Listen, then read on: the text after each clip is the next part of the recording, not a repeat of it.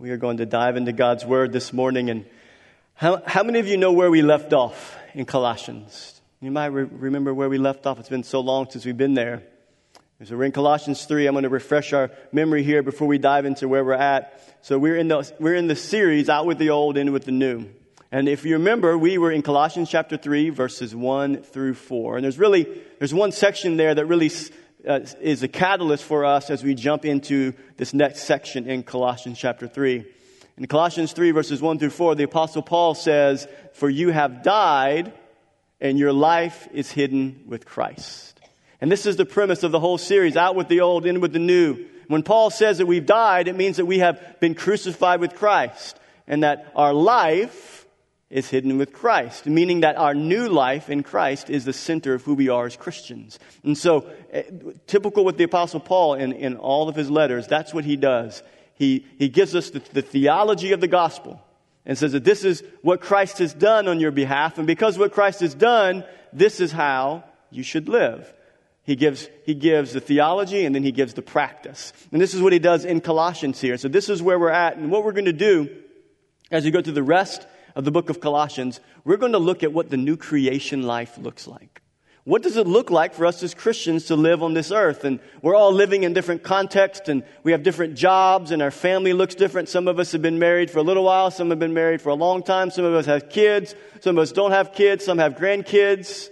We have different situations that we face in our life, but all of us as believers, we are called to live out that new creation life. And our life should look different. Do you believe that? Our life should be different. Our life should look different each and every day. As we are growing in Christ's likeness, it should look different in the different contexts that we live in. On our job, we should look different than we did last year. In our marriage, our marriage, don't, don't you want a marriage that continues to grow stronger? I don't want a marriage that gets weaker. I, I, I want to grow more and more in love with my wife. And I, and I want her to love me more and more too, right? That's what we want. We want, we want to grow in our life. And the way in which we grow as Christians, the, the, the, way we become more like Christ is the process of sanctification. And sanctification, all that simply means is that's the, that's the theological term, meaning that, that, that we are becoming more and more set apart. To be sanctified means to be set apart. We are more and more set apart unto Christ in holiness each and every day of our life. And that is a process, that is a journey that we're all on. And when we're looking at Colossians 3, we're going to begin to look at, as we unpack this, what that new creation life looks like, that life that is submitted to Christ. So I'm titling this message, Alive and Dying at the Same Time. We are alive in Christ, yet we are dying to our flesh at the same time. So, the Apostle Paul, though he talks about this, he lives what he's talking about. He talks about spiritual growth and sanctification, but he lives it. He's in that battle that we're in. It, it is a battle. It is a walk. It, it is a fight to, to live for Christ from time to time. And the Apostle Paul talks about that in Romans 7. Have you ever read Romans 7, where Paul seems really conflicted? Seems kind of confused, seems like he's in turmoil. He talks about how I, there's things that I want to do. Let's just read there for a second in Romans 7. For I know that nothing good dwells in me, that is, in my flesh. For I have the desire to do what is right, but not the ability to carry it out. For I do not do the good I want but the evil that I do not want is what I keep on doing. So I find it to be a law that when I want to do right, evil lies close at hand. For I delight in the law of God in my inner being, meaning in, uh, that I have a new nature. I delight in, in God's word. But I see in my members, in my body, in my flesh, in my mind, my will, in my, in, in my body itself, there's another law that's waging war against the law of my mind and making me captive to the law of sin that dwells in my body wretched man that I am. You ever feel that way? You ever, you ever, you ever been tempted to sin and you sin, you follow through with that temptation, and you think, oh, I'm such a wretched person. Why did I do that? Why did I do that? You know, the wrestle against sin is a, is a, is a demonstration that you belong to Christ. If you're fighting against sin, that's because you, you, you love Christ. If you don't want to sin, you see this battle that Paul has there? It, it reflects the reality that he belongs to Christ. Because before you were a Christian, what is sin? I mean, you believed in the big sins and not killing people and not committing adultery and, right? But when you became a Christian, now the Spirit comes and indwells you and He begins to convict you according to God's Word. And now there's a wrestle. There's the same battle Paul has in Romans 7. We have that struggle within us, don't we? It's an evidence that the Spirit of God dwells on the inside of you. So this is the new creation life. And we, we need to settle that reality that that is the new creation life. A struggle over sin in our life is the Christian life. If you don't struggle when you sin, if you don't have a hard time sinning, if you're not a good, if, if you're a bad sinner, meaning that you're not good at sinning, you, do you guys follow that? You're, it's kind of a play on words there, but if you're a bad sinner, you, are a, a, a miserable sinner. That means you belong to Christ. We should all be miserable sinners. And when we sin, we disobey God, we should feel terrible, and that's proof we belong to Him. And this is the reality of the new creation life that I am new in Christ, but that new nature dwells in a body that was trained by my old nature. Do you follow that? My old nature is dead. Do you believe that? Your old nature, if you're a Christian, has been buried with Christ. It's gone. Only one new man is risen up in Christ. That is your new nature. But that new nature was trained, that, that, that, that, that your body was trained by your old man that's buried and dead. So the, the, the Christian life is learning to train your body by your spirit man now. Your new nature has to train your body, and that is the Christian life. And Paul helps us with that in Colossians 3. And we're going to look a little further as we go through Colossians how that is worked out in, in our life each and every day. So let's, let's stand for the reading of God's word. We'll read the text that we're going to unpack. And when we read the Bible, it is God speaking to us.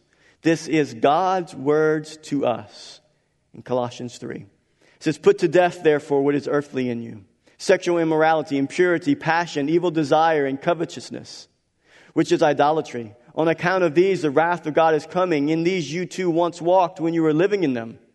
But now you must put them all away anger, wrath, malice, slander, obscene talk from your mouth.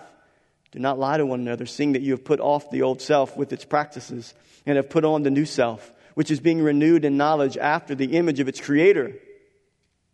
Here, there is not Greek and Jew, circumcised and uncircumcised, barbarian, Scythian, slave, free, but Christ is all and in all. So, Lord, we come before you this morning as we read your word and we ask that you would speak to us as we go and we unpack the truths of your scripture. Lord, I pray that, that we would receive it and apply it to our life. And God, I also pray that you would help me to open my mouth, help me to preach the word, and help me to exalt Christ. We pray this in Jesus' name. Amen. Amen. You can be seated. So, what do we see here in Paul's admonition in Colossians 3. What do we see here in this text that we just read when we're talking about the subject of spiritual growth, of sanctification, of this battle that we're in? The first thing that we see, it's really clear in the text, is this, is that becoming like Christ does not happen without our consent or against our will. Becoming like Christ does not happen without our consent or against our will. Don't you wish it was like that, though? Don't you wish I could just line you all up right now? Let's all line up and let's be done with temptation. That would be wonderful. I would sign up for that right now. If that was possible, line us all up. Let's anoint you with oil. Let's pray for you. You'll be good to go. No more sin and temptation. Man, that would be the best life. And then just go to heaven right after that. But it's not like that. Did you see the imperatives that Paul gave in Colossians 3 as concerning our sanctification? Look at back at those imperatives. Put to death, therefore, what is earthly in you. Who has to put to death? We do. Put to death what is earthly in you. Put to death the things of your flesh that you used to do when you were not saved. That you used to walk in. Put those things to death, those tendencies. Let your spirit, man, let your new nature train your flesh. Put to death, therefore, what is earthly in you. But now you must put them all away, seeing that you have put off the old self with, with its practices and have put on. These are imperatives that Paul is saying that we are active participants in sanctification. It's not, this, this doesn't happen on its own. We're not going to become mature in Christ just kind of haphazardly living our Christian life. We have responsibility in our life to submit to God's word, to say yes to God, and to say no to our flesh. You ever seen an old rusty car? A car that's old and it sat out in the elements. I, you know, I just got a, a, a new used car. I just bought me a used, it's new to me, but it's a, it's a used car and it doesn't look rusty, right? I went onto the used car lot and I saw this car and it, it was like a, a light shining above the car. I knew this was my car. And I looked at some of the other ones and they had some dents and some scrapes. And when I buy a used car, I, I want it to look almost new, like we all like. And so I bought that one. But have you ever seen a car that was used and looked used? And it was full of, picture a car that is really rusty. It's rusted out, looks really bad. You know, becoming, uh, trying to become like Christ apart from salvation is like painting over that rusty car. Trying to become Christ like apart from the new birth is like trying to, is like trying to paint over a rusty car. What's going to happen whenever uh, time goes on? That rust is going to eat through the paint. And who you are will really come to the surface, right? That paint will come to the surface. It really is still just a rusty old car. So the same is true in our spiritual life. When we come to salvation, we don't come without rust. We come full of rust. You are, when you first got saved, you were a rusty old car, a rusty old Ford F-150. You were rusted out. Now, do we just paint over that rust and say, hey, we're going to be okay and you're going to make it? No, what do we do? We take the sander out and we get to that rust on that car and we begin to sand out that rust. That is sanctification. That is spiritual growth. But, but, but we have to submit and let the Lord come and sand down on us. Is it always easy to let the Lord sand on us and buff all that out? No, it's not easy. It's difficult. It requires us to say, Yes, Lord, come. Yes, it hurts. I hear your conviction. I, I feel the Spirit moving in my life and reminding me that this my life is not lining up with the truth of Scripture. So come and sand out what is not good in me. And what happens is, is He sands out one area and puts a fresh coat of paint right there. And then you got another area, it's a little rusty. A little bit later on in your life, He sands out that area as you surrender more and more and he paints over that area. Next thing you know, before you, before too long, man, you're starting to look a little bit better. You don't look as rusty as you used to look. And that is the Christian life. It's kind of like running a race. Kind of like running a race. You know, sometimes, you know, we, we, we want to sign up for a race and, and, and we, we think, you know, that it, we're going to get in there and, and it's, you know, we're not going to ha- train. Have you ever tried to sign up for a race and you, and you didn't train? Have you ever, ever done that? Sign up for a race and you didn't train, and you get into the race and you realize, wait a minute, uh, I'm in over my head. I saw a guy this morning as I was leaving my, my subdivision, and he had a tire that was strapped to the back of him. He had, a, he, had a, he had a vest on, and he had a tire hooked to the back of him, and he was running. And I wanted to roll down the window and ask him, What are you training for? But I didn't want to get into his business. But you know, it takes training when you get into a race. And, you know, I think sometimes we can deceive ourselves into believing that once we're saved, that we can just live however we want to live. But there is nowhere in Scripture that gives us that picture. You know, it's maybe it's this idea of fire insurance Christianity, where I, I accept, I walk an aisle, I pray a prayer, and then I'll get saved, but Jesus won't be my Lord till I'm ready. Have you ever heard maybe that mindset? Well, you know, I'm saved and I'm good. I got my ticket to heaven, but I, am going to live how I want to live, and I, will I'll give lordship to, to Jesus in these areas later on. That's not, there's nowhere in Scripture that gives us that picture that that is Christianity. Christianity is, is, is you're in the race or you're not in the race. That you have given Christ lordship over all or he's not Lord at all. That's the picture of Christianity. The Apostle Paul talks about a race in 1 Corinthians 9. And he talks about that if you're in a race, you run to win. Do you not? Look at 1 Corinthians 9. Do you not know that in a race all runners run? It's kind of like the hello, Captain Obvious statement in the Bible. Do you not know that in a race all runners run? Like, hello, if you're in the race, you run. The first service laughed at that. Y'all, y'all didn't laugh. And it just didn't go over very well there. But only one gets the prize. Run in such a way as to get the prize. Everyone who competes in the games goes into strict training. They do it to get a crown that will not last, but we do it to get a crown that will last forever. Therefore, I do not run like someone running aimlessly. I do not fight like a boxer beating the air. No, I strike a blow to my body. I surrender to the Lord. I say no to the flesh. I put to death the deeds of the flesh. I make my body a slave so that after I have preached to others, I myself will not be disqualified for the prize. Sanctification, becoming like Christ, does not happen without our consent or against our will. And so, becoming like Christ is the Christian life. It's not a, a side note. That is the Christian life, progressively becoming like Christ, and we must surrender to that. You know, the good news is, is that it's a process. That's the good news, is that it's a process. Have you ever been impatient with your children in the process of helping them mature in their faith or in their obedience to you? Have you ever been impatient? Aren't you glad that God is not like us with our kids? because if God was like us, uh, we'd be in trouble, would, would we not? Because, you know, my typical reaction now that my kids have cell phones is, is that whenever they do something wrong, here, give me your phone, give me your tablet, give me your iPad. I, I just take all kinds of stuff from them and I get impatient and, and, and, but God's not like that. God God is with us whenever we make a mistake as a believer. He doesn't, he, he, he is patient. He is a patient father that when we make, make a mistake, when we're in this race of life, uh, of the life of a Christian, when we don't, when we aren't prepared, when we make the mistake, when we blow it, God just doesn't say, okay, I'm done with you. I'm finished with you. No, he says, hey, get back up. I'm going to dust you off. I'm going to show you in my word where you can grow. I'm going to connect you with somebody that can hold you accountable and you, you, you can move forward. You can grow. He disciplines us, but he doesn't give up on us. He disciplines us, but he doesn't give up on us. Our God is a faithful Father who will not give up on us as we push towards Christ likeness. He will empower us to be conformed into the image of the Son. Do you believe that? Colossians 1 tells us that him we proclaim, warning everyone and teaching everyone with all wisdom that we may present everyone mature in Christ. For this I toil. It, there's work. We're toiling. We're, we're struggling. But what are we struggling with? With all of his energy that he powerfully works within me.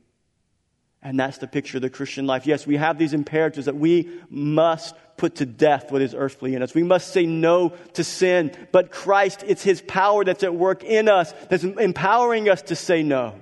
This is the Christian life. Sanctification will not happen without our consent or against our will. We must say yes. And this is the first thing that we see that Paul talks about in this life of a new creation in Christ. The second thing that we see, let's go back to the text.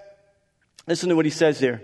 Colossians 3, starting back in verse 5, it says, Put to death then sexual immorality, impurity, passion, evil desire, covetousness, which is idolatry.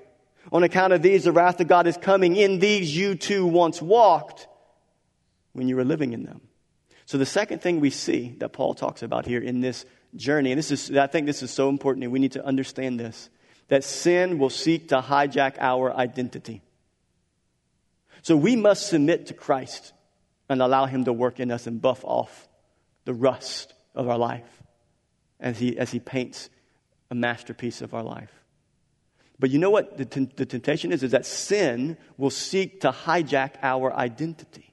Who are we as Christians? Our new nature is in Christ. We are new creations. We are, we, our, our old life is gone. We are brand new. Our old life and our old sinful patterns should not define who we are. But sin, even as a believer, will seek to hijack our identity in Christ. But notice what he said there. He gives this list and he starts with sexual immorality, impurity, passion, evil desire, covetousness, and, eh, which is idolatry. And he says, on account of these, the wrath of God is coming. And he says, you used to walk in those. What's he pointing to? He's pointing to our new identity. He says, You used to be like that. So the opposite of, of what he's saying is true is that now you're not like that. So he's saying, Don't live in a way that doesn't reflect who you are. And again, I always pick on my kids, but they're just a great example of, of, of I just have endless stories about my kids. But, but how many times you go out in public with your kids and they don't reflect your last name? You ever gone out to eat with them and you think, that is not how Buffkins are supposed to act. That's not how Carnes are supposed to act, right? We, we, we, we tell them, live in a way that reflects my name better. Come on now. That's, that's the picture of the Christian life, that our identity is in Christ. And so Paul is saying there in Colossians 3, the way in which you used to live doesn't reflect who you are now. And that is the argument he's trying to make here. Don't let sin hijack your identity. That is not who, sexual sin is not who you are if you're a Christian. You are, you are a new creation in Christ. And that, that temptation will try, that sin will try to hijack your identity in Christ. It's not who you are. Romans 6 talks about that. Paul goes on and he says in Romans 6, What shall we say then? Are we to continue in sin that grace may abound? And he says, By no means. Same argument. How can we who died to sin, sin's control, how, how, how can we still live in it? Do you not know that all of us who have been baptized into Christ Jesus were baptized into his death?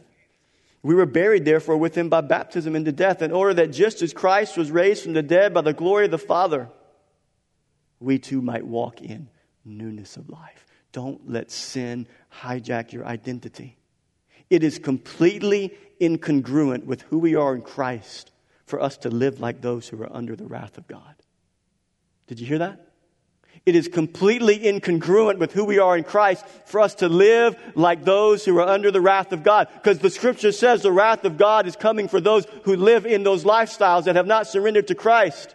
And so it, it, it, is, it does not make any sense for us as Christians to live in those ways because that's not who we are. That's a big argument that Paul makes in all of his letters about our identity in Christ. Notice the list that he gives there. He starts with sexual morality, he goes to impurity, passion, evil desire, covetousness, and then idolatry. What if you work the, the list backwards? Let's work the list backwards. Idolatry, which is what? Which is false worship idolatry, or we could say it's sexual immorality. When you, when you have idolatry in your life that leads to sexual immorality, the idolatry ultimately is self worship. So, idolatry, which leads to covetousness, and what is that? That is desiring something that doesn't belong to you. So, you're worshiping yourself, you covet what doesn't belong to you, which develops evil desires and passions, which leads to impurity, which ultimately leads to sexual immorality. But we are not idolaters if we are submitted to Christ. We are new creations in Christ. As believers, we've died to ourselves when we are called to live out that reality every day. Every day. One commentary puts it like this The flesh will continually dangle the garments of the old self in front of the new man and urge him to put them on.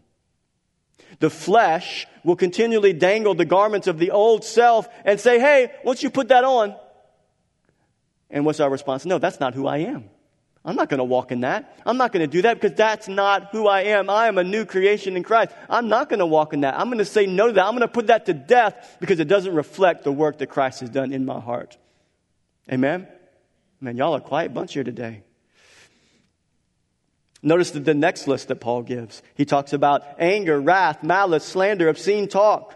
Don't lie to one another. And what's his argument based on? Because, or he says, seeing, because you have put off the old self with its practices. It's the same argument. Two different lists of sins.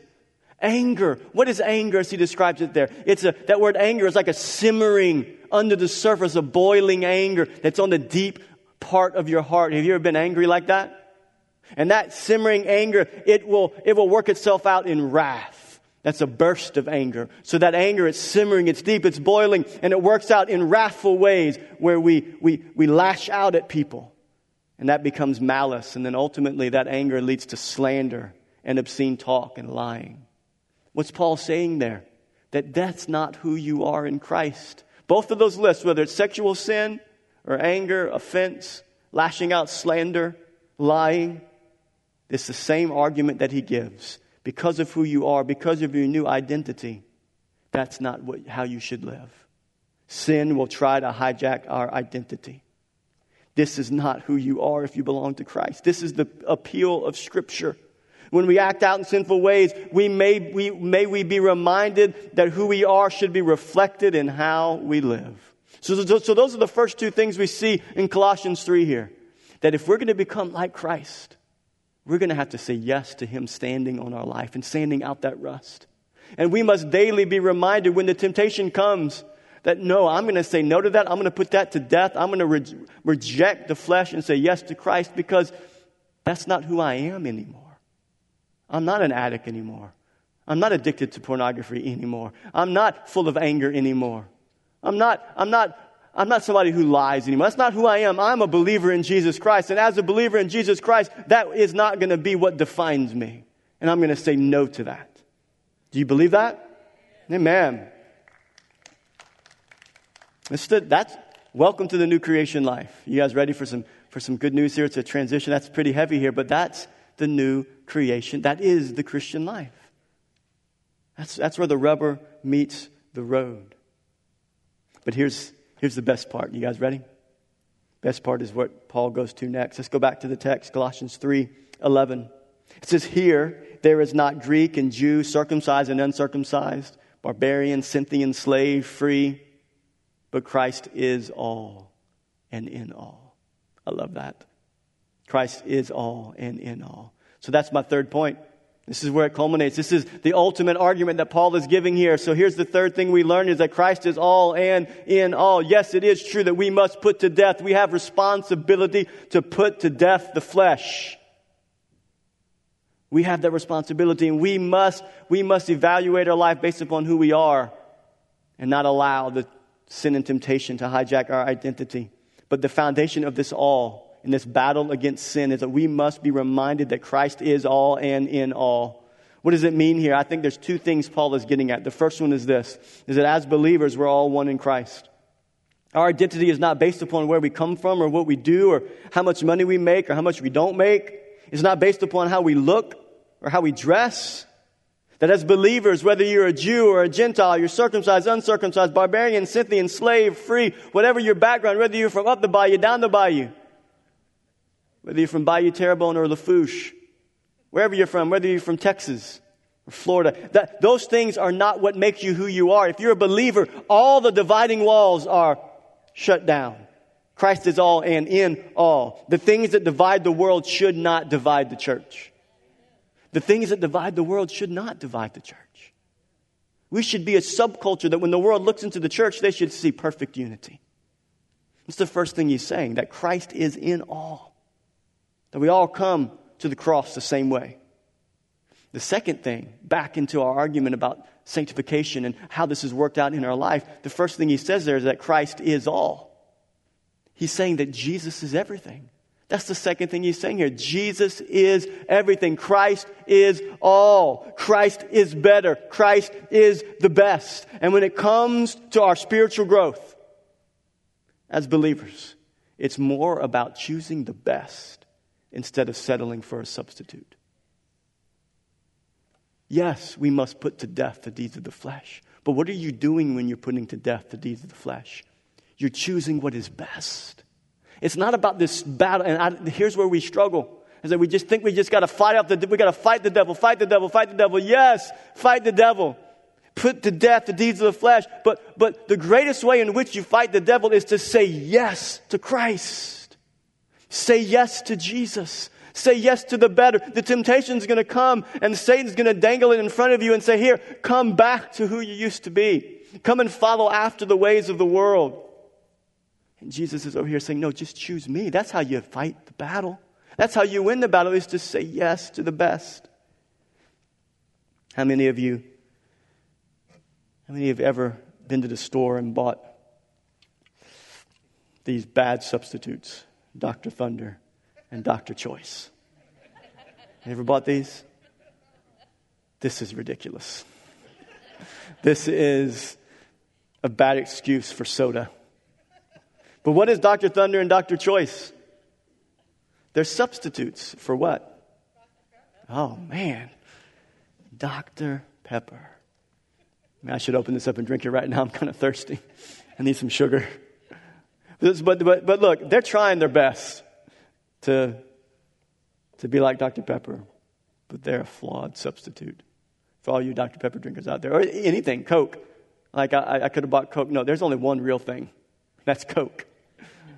And, and the same, same, same goes for Diet Dr. Pepper and Diet Coke. I'm sorry if you drink Diet Dr. Pepper and Diet Coke, man, that is nasty stuff. That's some bad. You need the real sugar in there. The aftertaste is terrible. It, you guys get my picture here? It, it, it's, it's a flawed substitute. And that's what Satan wants you to do. He wants you to buy the Dr. Choice and the Dr. Thunder. I'm not comparing Jesus to Dr. Pepper, I promise. Jesus is far better than Dr. Pepper. I'm not saying Jesus is Dr. Pepper, but you guys get my point, right? It's about choosing the best and not settling for substitutes. This has always been Satan's strategy. What did he do in the garden with, with, with, with Eve? He came and that was his argument. Look, look, look at his argument. But the serpent said to the woman, You will not surely die. For God knows that when you eat of it, eat of it, your eyes will be open and you will be like God, knowing good and evil. So when the woman saw that the tree was good, she looked at the Dr. Thunder and the Dr. Choice, and she saw that it was good for food. It's really not good for anything, much of anything, really. And there was a delight to the eyes, and the tree was to be desired to make one wise. She took its fruit and ate, and she gave some to her husband who was with her. Satan's strategy has not changed. He comes and parades substitutes that really aren't anything like the real thing. He parades things around and says, just, yes, take, take part in that come this direction and you'll follow me, follow my ways. They're, they're flawed substitutes. He, his strategy has not changed. He still deceives people into believing that his ways are better than God's. And if we're not careful, we can get sucked into believing that we are missing out when we follow Christ. Have you ever tried that argument with your, with, with your children? As they're growing up, did your parents try that argument with you? You're not going to miss out on anything. Yeah, the world looks cool. The world looks cool right? They look cool. They have all the cool music and they have all the cool stuff and, and they look cool. And, and, but, but we try to tell them, you're not going to miss out. And some of you may think, well, this just sounds like a children's church argument. It's the same argument that we make to our kids that we got to remind ourselves of as adults. Yeah, the world may look like they have it all together and they may look like they have all the things that we would desire. But it's the same argument in Genesis that we face here today, no matter how young we are how old we are. We cannot buy into the false substitutes. It's about choosing the better and the best, which is Christ. Christ is all. Christ is all. Will we believe that Jesus is better? That's the Christian life. That is sanctification. Will we believe that Jesus is better? That's how you put to death the deeds of the flesh. When the temptation comes, what am I going to believe? that this sin is better than Jesus? No way. No way. Will we believe Jesus is better, that he is the greatest satisfaction, and that his ways are better? His ways are the best. Christ is all. D.A. Carson, theologian, says this when it comes to our Christian life, we are not captured by his holiness and his love. His thoughts and words capture too little of our imagination, too little of our discourse, and too few of our priorities. Isn't that true? We don't see Christ as the better, as the best. We're not captured by his holiness and by his love. His thoughts and words capture too little of our imagination, too little of our discourse, and too few of our priorities. Or put another way, Jonathan Edwards says this the most pleasant accommodations, fathers and mothers, husbands, wives, or children, or the company of earthly friends are but shadows, but God is the substance. These are but scattered beams, but God is the sun. Christ is the best. Christ is all. Or put another way, John Piper, in his book, Living in the Light, he says this The Bible shows us another way when Jesus Christ takes his glorious place at the center of the solar system of our lives, the massive pull of his all satisfying beauty corrects the erratic path of every planet and makes the whole system sing with joy. Piper has a way of saying confusing things. Let me read it again to you. Listen to this.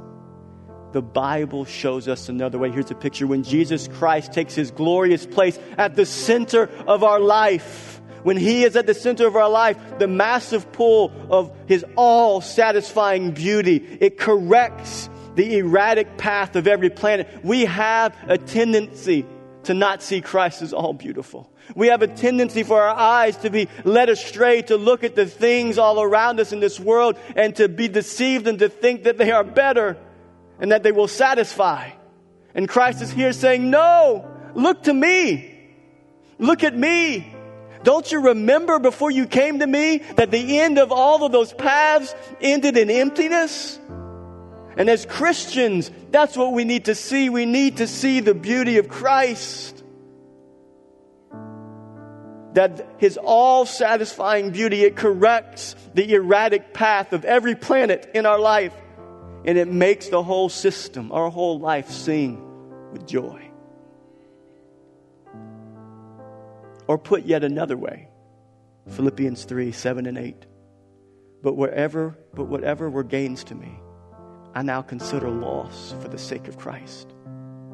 What is more, I consider everything a loss because of the surpassing worth of knowing Christ Jesus my Lord. For, for whose sake I have lost all things. Listen to this I consider them garbage that I may gain Christ. What did Paul say? Paul had a clear revelation that Christ was the best and was the better. He took all of his accomplishments. He was a Jew of, of all Jews. He was a Pharisee of Pharisees. He, he, according to the law, he said he was blameless. He took all those good things, he took all the bad things, and he said, he said, I consider all of them garbage that I may gain Christ. Christ is all and in all. How do we win the battle of temptation and sin in our life? By choosing the better, by choosing the best. I don't want to speak to somebody here this morning. If you're here today and, and you feel like, well, I, I've just done too much. I've done too much. I've rebelled too much. I've gone too far. May I remind you of the story of the prodigal son in Luke 15. May I, may I remind you of that? Prodigal son came and said, Father, give me, this is a parable Jesus told, come, give me, give me all of my inheritance now. I don't want to wait for you to die. I want what comes to me now. So he got, father gives him the inheritance and he goes, the, the, the prodigal son goes and he spends all of the money, scripture says, on riotous living on fleshly living. And he gives it, he spends it all, and he ends up in a pig pen about to eat the food that pigs eat because he had no money left. And he comes to his senses and he realizes wait a minute, my father, even his hired servants, they eat good. And this is the same picture of a person that chose the things of the world thinking they would satisfy. And, and he needed to be reminded no, that at my Father's house with Christ, that, that's where the best is. That's where true satisfaction is. And what did he do? He turned around, no matter what his past looked like, no matter how many failures he had made, no matter how many failures you have made, no matter how, how, many times you've turned your back on God, if you will but in a moment turn and say, Lord, I reject the things that I used to run to to find satisfaction. And I realize and I recognize that only in Christ is there true joy. And all I do is turn. That's all you got to do is turn and just start heading back. And what does the parable say in Luke 15? It says that when the father saw the son afar off, that he ran to meet him. And that's the picture of the father that we talked about earlier. He's going to come after you. He's going to pursue you. He's going to clean you up. He's going to put a robe on your, on your back and put sand, new sandals on your feet and a ring of, on your finger. And he's going to welcome you back with the fatted calf. And he's going to rejoice because my son who was lost is now found. My son who was gone is now home. Amen.